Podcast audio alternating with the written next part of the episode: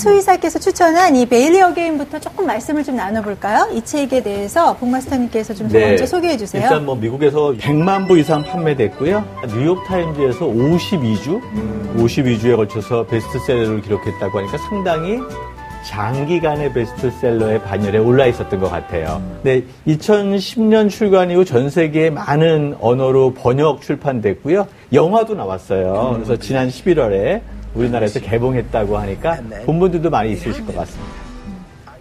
이 베일리 어게인 같은 경우는 여기 표지를 보시면 이렇게 그림이 있는데요. 이게 영화의 한 장면들입니다. 네. 보면 이 강아지가 이름이 베일리인데 음. 이 베일리가 이렇게 세상에 태어나서 죽음을 맞이하고 다른 개로 다시 환생을 해요. 음. 이 과정을 이제 네 번 거치게 되는데 음. 그때마다 새로운 사람들을 만나면서 삶의 목적을 찾아가는 거예요. 그래서 이 책의 원 제목은 원래 어 도그 퍼포스라고 어, 강아지의, 그러니까 개의 목적 이란 뜻입니다. 음. 어, 인간을 위한 소설이라고 되어 있는데 강아지가 태어나서 어, 생을 보낸다는 게 뭔가 그 의미가 무엇인가를 사람과 연관지어서 어, 말해주는 그런 책입니다. 음. 그래서 읽다 보면 마음이 참 따스해지고요.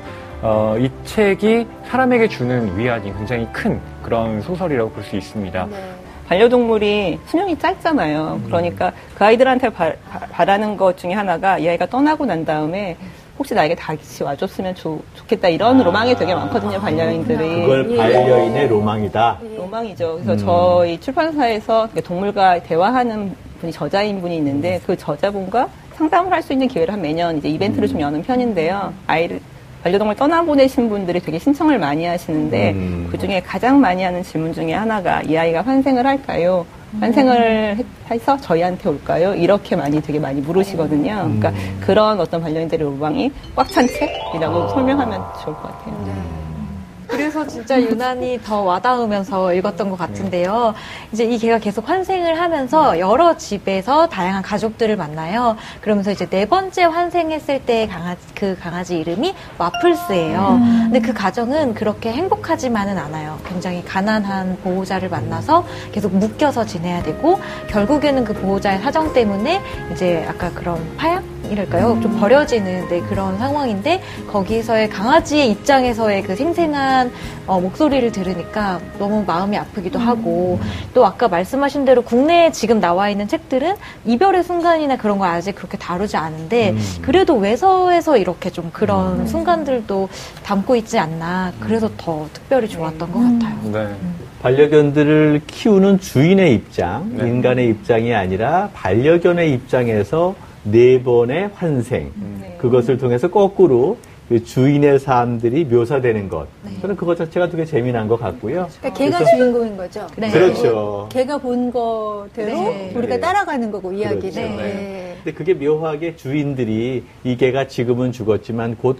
환생해서 새로운 삶을 살았으면 좋겠다라는 희망과 음. 이렇게 버무려져서 예. 인기를 끈 게 아닌가 생각이 드네요. 음. 저는 특히 계속 복남이가 생각났던 게 사실 가장 가, 강아지 키우면서 느낄 때가 얘가 말했으면 좋겠다라는 음. 거거든요.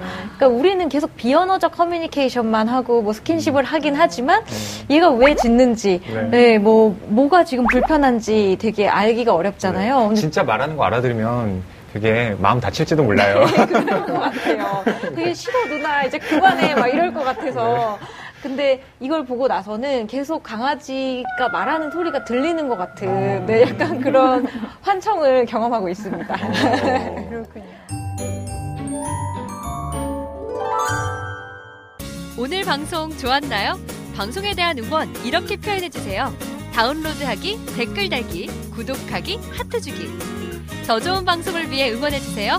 다운로드하기, 댓글 달기, 구독하기, 하트 주기. 기억하셨죠?